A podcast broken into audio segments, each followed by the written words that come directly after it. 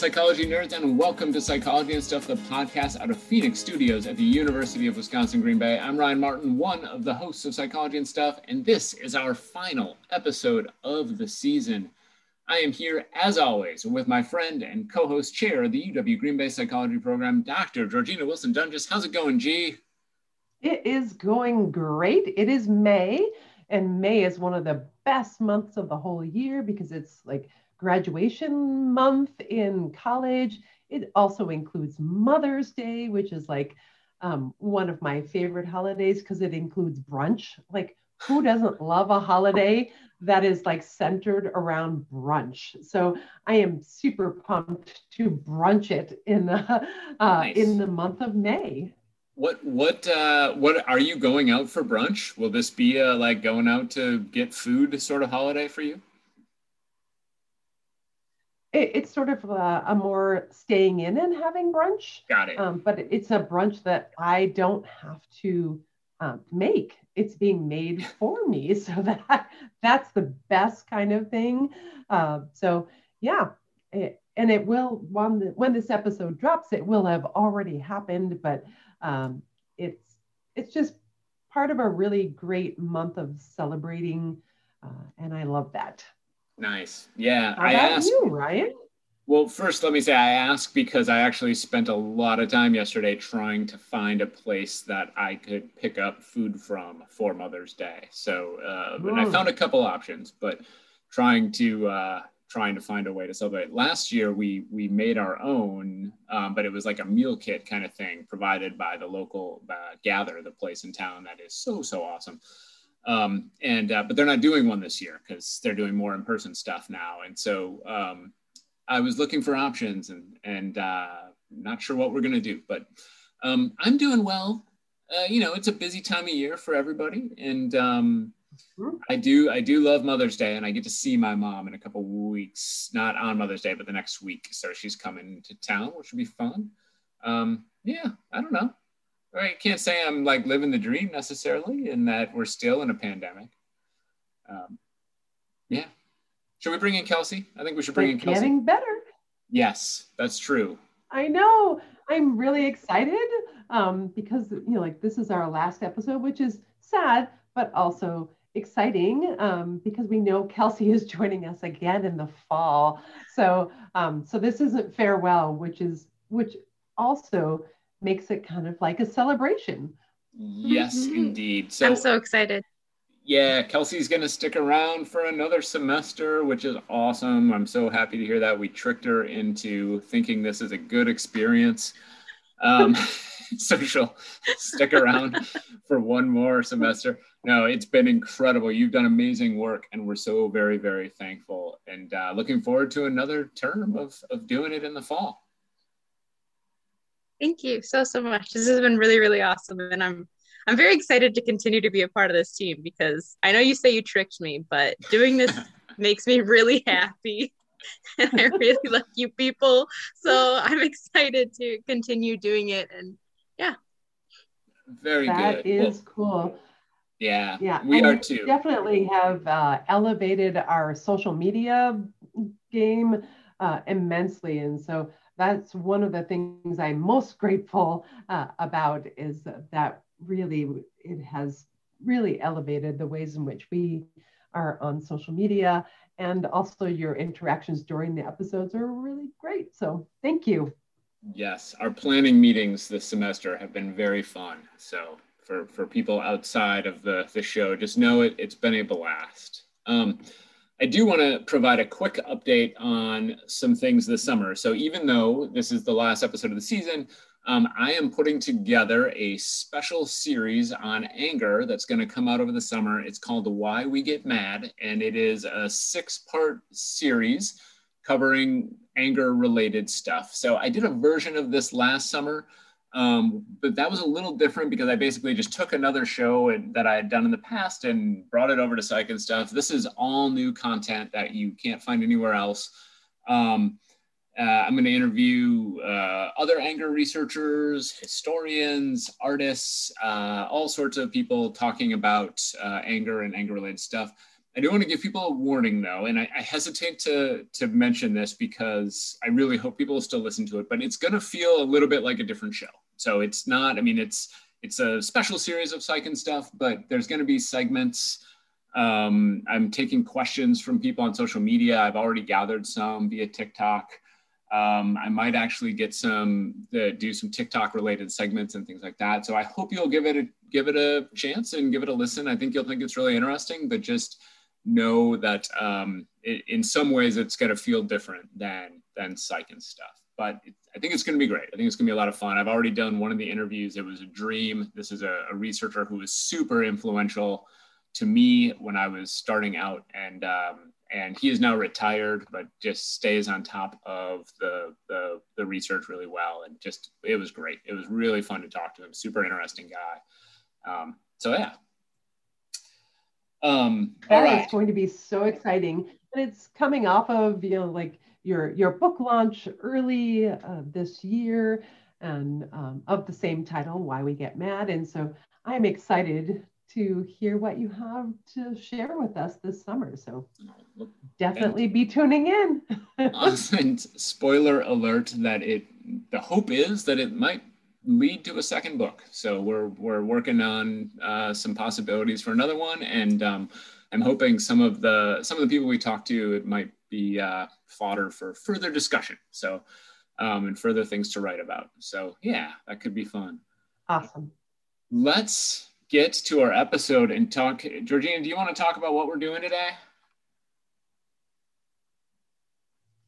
Sure. And so we were thinking that it would be a great idea to end this um, challenging year on a positive note. And that positive note that we chose is hope. And we really wanted to do a, a, a little bit of a deep dive into the science of hope and how we find hope in some of the recent literature um, uh, that different uh, researchers and scientists are, are using hope um, and measuring outcomes. And so that's what we decided to do today. So Ryan and I both chose two articles uh, with no particular like, uh, reason why we chose the we chose some articles that really spoke to us, mm-hmm. and we're just going to um, have a little bit of a conversation about the science of hope. Yeah. Um, so, so, should we get started? Yeah, let's. So we're gonna go back and forth. Basically, you'll. I'd love it if you started, and then we'll go back and forth. And you do one, I'll do one. You do one, I'll do one. Does that sound good? That awesome. sounds perfect to me. So, um, the the first article that I read uh, was titled um, "Camp Hope." Uh, as an intervention for children exposed to domestic violence, a program evaluation of hope and strength of character um, by the researchers Hellman and Gwinn. And I think before I talk about what they found about this uh, hope intervention, uh, they had a really strong lit review uh, about hope and hope theory. And so I really learned a lot from reading that. Um, and they based their camp a camp for, for children with adverse childhood experiences on the hope theory by Snyder in 2000. And like 2000 is just like yesterday, right? like um, hope, uh, the science of hope is a very recent sort of a mm-hmm. research topic. And so that's something to keep in mind that this is not something that we've been studying empirically for a very long time. But Snyder's hope theory um, states that like hope is a very goal oriented psychological strength or character strength. Um, and it has been associated with well being across the lifespan. So we've studied it in children and in older adults. And uh, so it, it's kind of a, a lifespan kind of concept and it's based on sort of uh, motivational theory or cognitive based motivational theories um, about how people learn to I don't know, like create strategies to attain their goals. They have a goal in mind, and hope is about uh, finding ways to achieve those goals. And so many of the articles I read talked about two ways of thinking um, pathways thinking and agency thinking. And uh, so I don't know, Ryan, if the articles you read are going to uh, talk ab- about those, but um, people who are hopeful um, tend to create many pathways to achieve their goals. Um, and so, uh, especially if they run into an obstacle that blocks their goals, uh, they're very uh, able to change pathways or figure out ways uh, to get around obstacles to attain their goals. Um, and agency thinking um, is the, the ways in which um, people motivate themselves uh, to pursue those goals and keep themselves motivated, even if they run into those obstacles or those challenges, being able to self motivate and believe that they uh, can achieve those goals um, right. is part of hope. And so people who are hopeful tend to be more pathway thinking and more agency thinking. And um, so, do you have any thoughts about that hope theory, Ryan? I, I do. And so I should, I'm really glad you went first because this is a really nicely sets the stage for what I wanted to talk about in, in a couple ways. One is what you said about hope being a relatively new research area is really important to note because I was I was actually moderately disappointed with the research out there on hope. That I didn't actually feel not not that it, that what's done has been is not good, but that there hasn't been much done. And so I think it's putting it into the context of this is a very recent um, area of study is really important. Um, I, I have I have long been very very interested in the concept of hope, largely because of you know my background as a as a counseling psychologist and working with people who are depressed and that we know that hopefulness is oftentimes the difference between someone who is depressed and is not suicidal versus someone who is. And that there's a there's a very very clear difference between someone who says i'm really down but i think i'm going to get better and someone who says i'm really down and i'm worried it's always going to be this way. And that that that piece that hopefulness is such an important important um, psychological phenomena or experience that i've been really fascinated in that way and and so to hear you break it into two pieces right that, that there's sort of two aspects of this like everything in psychology right it ends up being more complicated once you look at it in, in a good way um, is is really important. Um, I think so. Yep. That's and I agree. I, one of the quotes that I wrote down from this article is that hope is not a wish.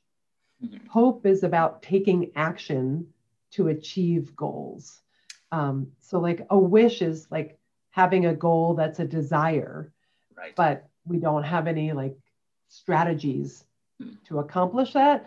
But a hopeful person is a person who has that desire and mm-hmm. then um, has the agency and the creativity to motivate themselves to follow pathways, um, even in the midst of challenges. And so I really like thinking about it that way. Uh, that made a lot of sense to me. Um, right. One of the other things that I learned from this article was the difference between hope and resilience um, that there may be a distinction there. And um, the way that the authors talked about that is that resilience is like bouncing back mm-hmm. to something. Um, but they said that the kids that they were working with at this camp who had been, um, uh, who had experienced childhood trauma, may not have something good to bounce back to. And right. that being resilient may not provide for them what they need to be successful moving forward. Um, and so they they said that being trauma informed as a, a, counseling psychologist or, or mm-hmm. running this camp is important, but also to be hope centered rather than resilience, to give them creative forward moving pathways and wow. strategies to achieve forward moving paths rather than thinking about being resilient, like bouncing back to something. Right. Hope seemed to be more forward thinking. And I loved that. I that's thought really, that was cool. That's really fascinating. And all of this, so that that will that also nicely sort of sets the stage for the second thing I want to talk about later, the second article I want to talk about. But I think um, you know, I well, should I should I start? Are you okay? Should I like? But we can kind of revisit this one as we talk about it because I. So I'm going to preface absolutely because I want to preface things by saying um, I'm I called a little bit of an audible yesterday when it came to finding research, and part of it was that I was having a hard time finding an article I wanted to talk about. But the other thing is that um, I, I, I hope I'm not breaking this to you on air. Maybe you, I might be though. But did you? Um, I don't know if you heard that Dr. Ed Diener died last week. Um, and that is so. For those of you who don't know, Dr. Diener is uh, quote unquote Dr. Happiness. He is an extraordinary, one of the most prolific authors in psychology history on any topic. However, he was a happiness researcher and um, and really, I think in many ways was a, a, probably not the modern founder of positive psychology, but in many ways he is, right? Certainly the probably the biggest contributor to to the field of positive psych. And so I felt compelled. I, I just learned that yesterday. I think it was last week, but I, I heard about it yesterday. Um, and so I decided that I wanted to focus what I was talking about on him uh, and his and some of his more recent work. Um, and the other reason I'm doing this is because it's it's Mental Health Awareness Month as well, which we talked about in our short last week. I um, I've been really thinking a lot about what it means to be mentally healthy, um, is a contrast to mentally ill and what that looks like. And so, looking through some of his work today and yesterday was re- has been really insightful for me. And so, I wanted to share uh, a couple of studies of his, um, starting with one that I think I don't know if our listeners know this. You probably know this, Georjeanna. I'm a big assessment nerd at heart. That my my dissertation was on instrument development, and I, I really am fascinated by instrument development. Um, but part of why I am is because this is I like being able to articulate what concepts are, and I think instrument development is a really good place to do that. And so he worked with some other authors um, the other authors are Su, it's the, the study is Su, Tay, and Diener, 2014. It's the development and validation of the comprehensive inventory of thriving and the brief inventory of thriving. And so I became, thriving became, I'm, I'm thinking of that as a, in some ways, a sort of loose synonym for hope. I understand it's different, but, uh, but I think they're related. Yeah. And one of the things they say in this article is that um, they talk about the different dimensions of psychological well-being and i want to run through these these different dimensions. There's seven of them. Um, one and these are things measured by their their scale. Um, subjective well-being so the degree to which you think you are happy. Uh, supportive and enriching relationships. Interest and engagement in daily activities. Meaning and purpose in life. A sense of mastery and accomplishment feelings of control and autonomy, and optimism. Um, which again is, I think that last one is a loose translation or a, a loose synonym of hope. But what they did is they, so they created this scale and they normed it on a gajillion people. And then they've actually done a study since this one, um, just I think last year or maybe the year before, uh, where they normed it uh, across countries. And um, what they found is that it's correlated with all sorts of positive outcomes, including health outcomes like um, negatively, negatively related to how many days you were sick in the past year, the number of illnesses diagnosed by a medical practitioner, um, how much exercise you get positively correlated, positively correlated with physical functioning, um, all sorts of positive health outcomes, fewer medical problems, higher levels, uh, uh, more frequent positive health behaviors, things like that. But there's a quote in this article that I, I really appreciated. said, to thrive in life is not only marked by feelings of happiness or a sense of accomplishment or having supportive and rewarding relationships, but is a collection of all of these aspects. And so I thought that was a really uh, important quote uh, as we think about hope and we think about coming out of this pandemic and we think about kind of resilience, all of these different concepts that that really that thriving is uh, about a combination of factors. And that means in some ways that if one of those areas isn't going well for you um, hopefully you've got other areas that are. And and also that gives you something to work on. That for me being able to look down this list and and give myself a score uh, on these different domains was helpful.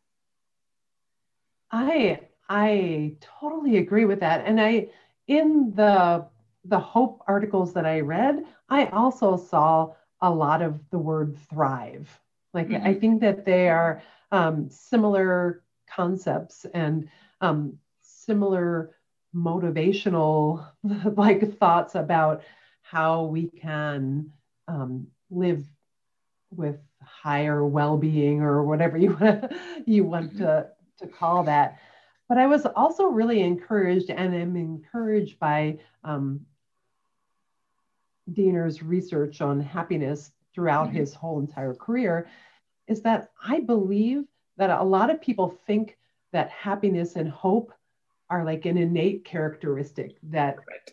is in us that we like are born with or is like mm-hmm. some sort of astrological gift but what i've learned is that hope and i think happiness in its many forms can be learned mm-hmm. and can be changed and that people can generate more hope within themselves by meeting and attaining goals and learning how to thrive. And that in itself gives me hope. very, very well said. Yeah.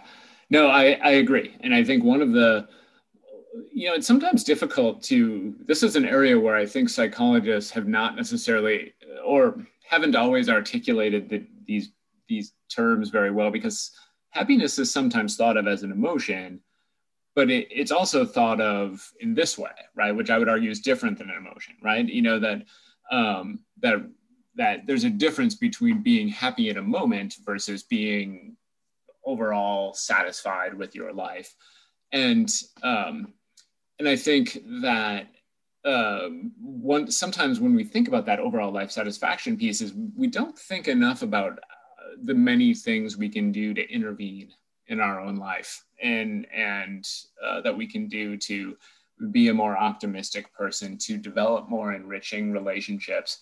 And this sort of breakdown to your point really allowed me to um, to think more about how any human being can can build these things and and also again to tie it back to the the last year and to tie it back to the pandemic to think about how what has been how have I cultivated supportive and enriching relationships in the last year? Have I? Do I need to? How do I do that moving forward um, as we come out of this? How do I how do I continue to build those relationships?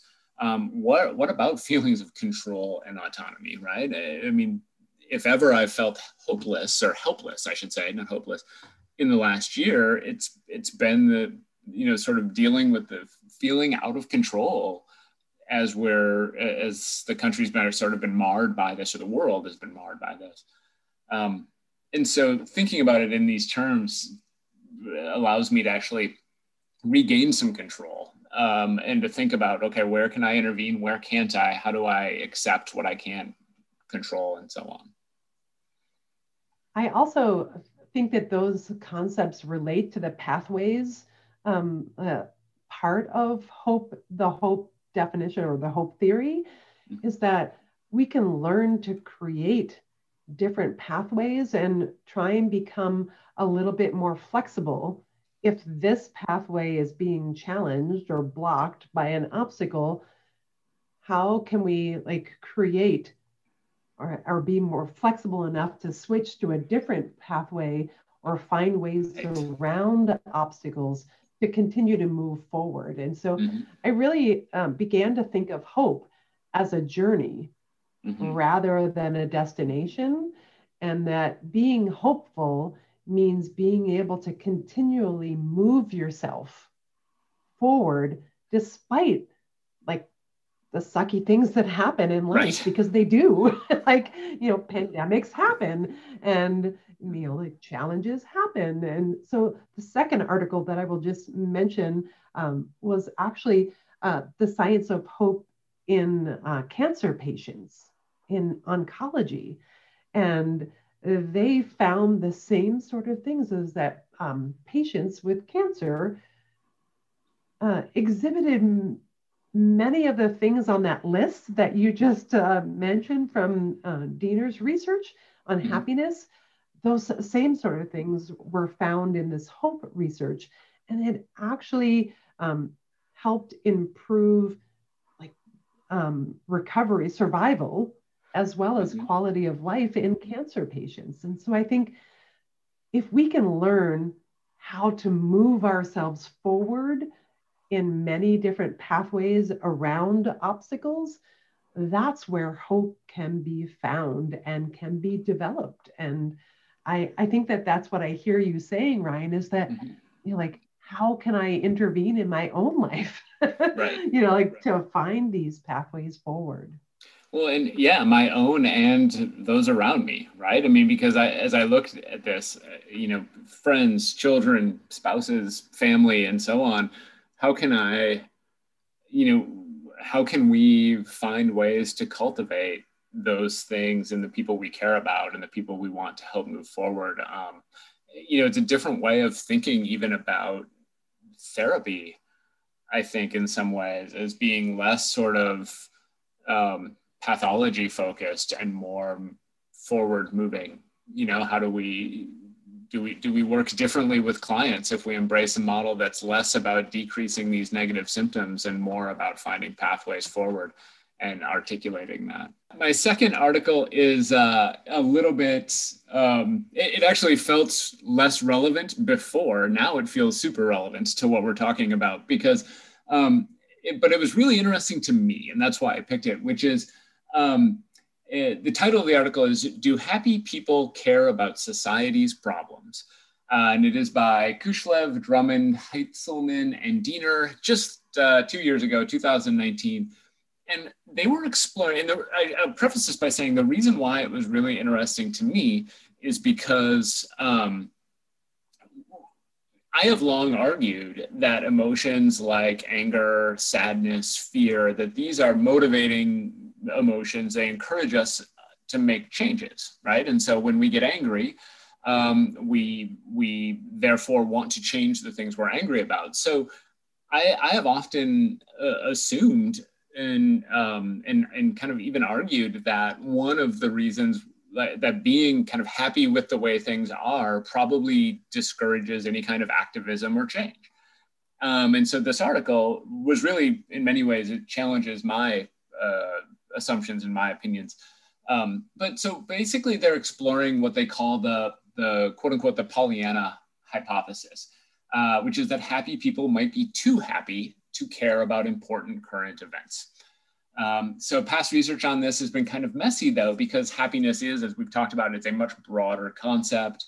Um, people realize it kind of depends which elements of happiness you're talking about. So um, you know, sometimes we, like I said, we talk about negative emotions like anger, and I put that in quotes, negative emotions like anger and sad, uh, fear, and they tend to prompt political action.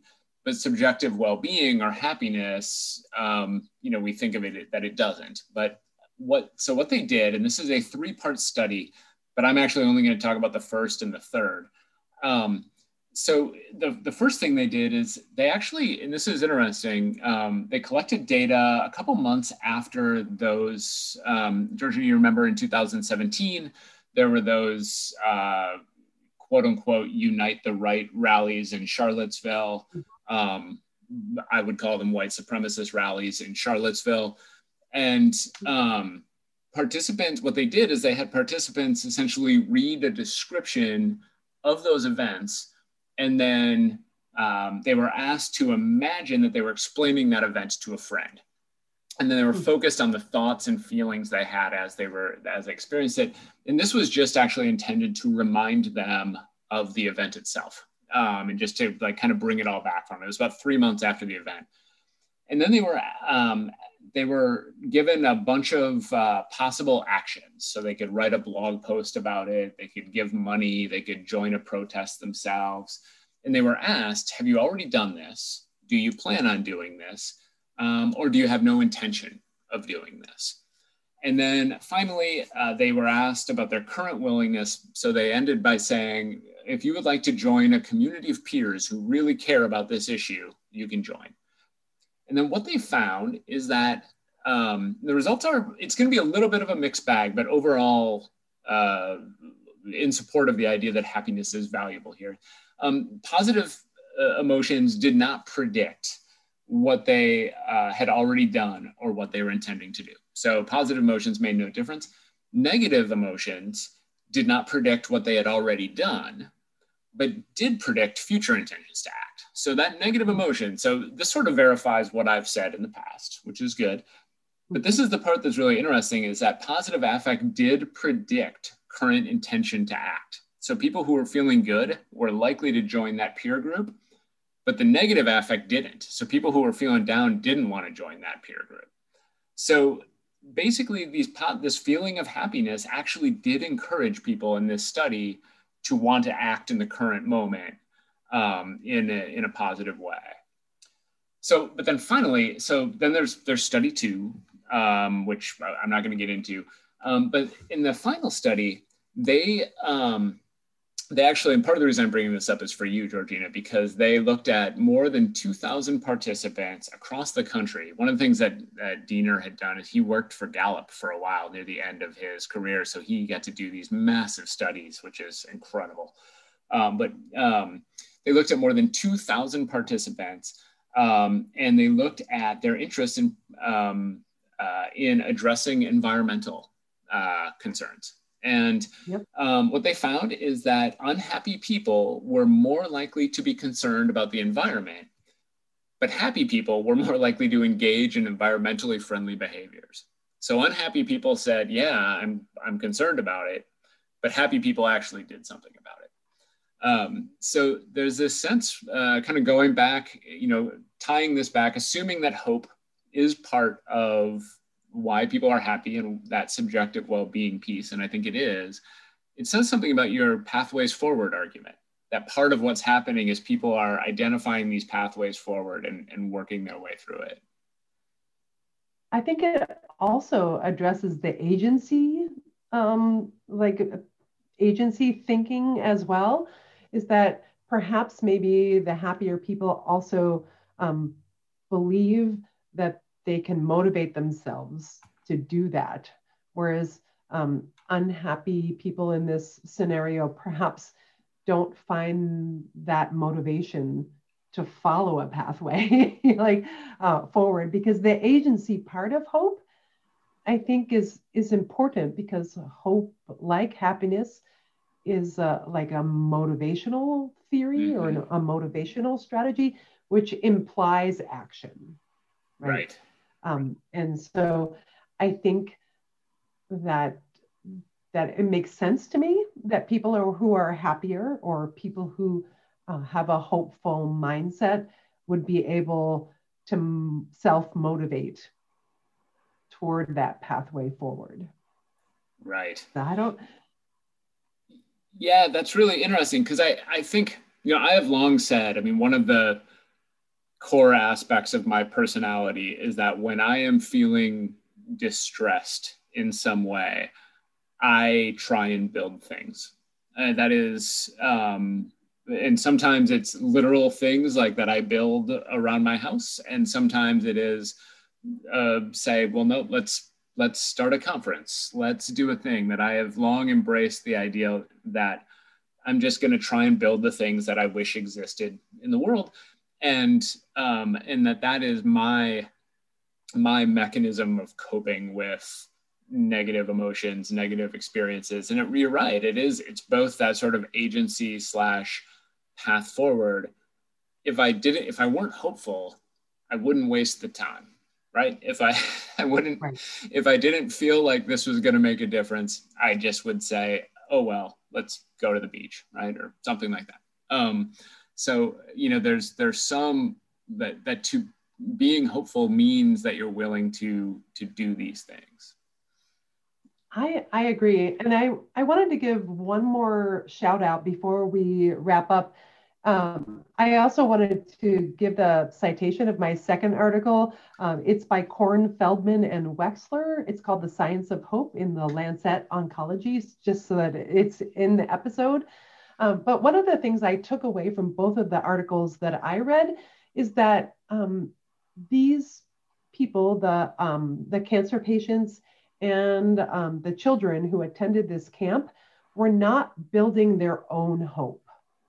That both uh, these populations that they were studying were part of, of uh, a therapy intervention on their behalf to help them build hope. And so, al- although I think may- maybe you and I, Ryan, have um, some ability to self build uh, hope, especially during this pandemic and other things, that I would also encourage people to explore uh, ways in which others, professionals, can help us build mm-hmm. hope uh, via therapy and other kinds of interventions. That is a really good point. Yeah, no, I, I agree completely. And it, and I think the only piece I would add is that, you know, we, sh- we can also think about how we can help build hope in others around us that we care about and so uh, finding ways to, to do that and we have all sorts of good evidence that says helping other people is associated with with positive subjective well-being so excellent Absolutely. Well that we are coming up on the end of our time here do you let's um I guess, Kelsey, why don't you join us again? We can say thank you once more and talk a little bit about where people can find your work. Hi, I'm hey, back. You're back. so, psych and stuff. The throw out the the Twitter handles and all that for psych and stuff.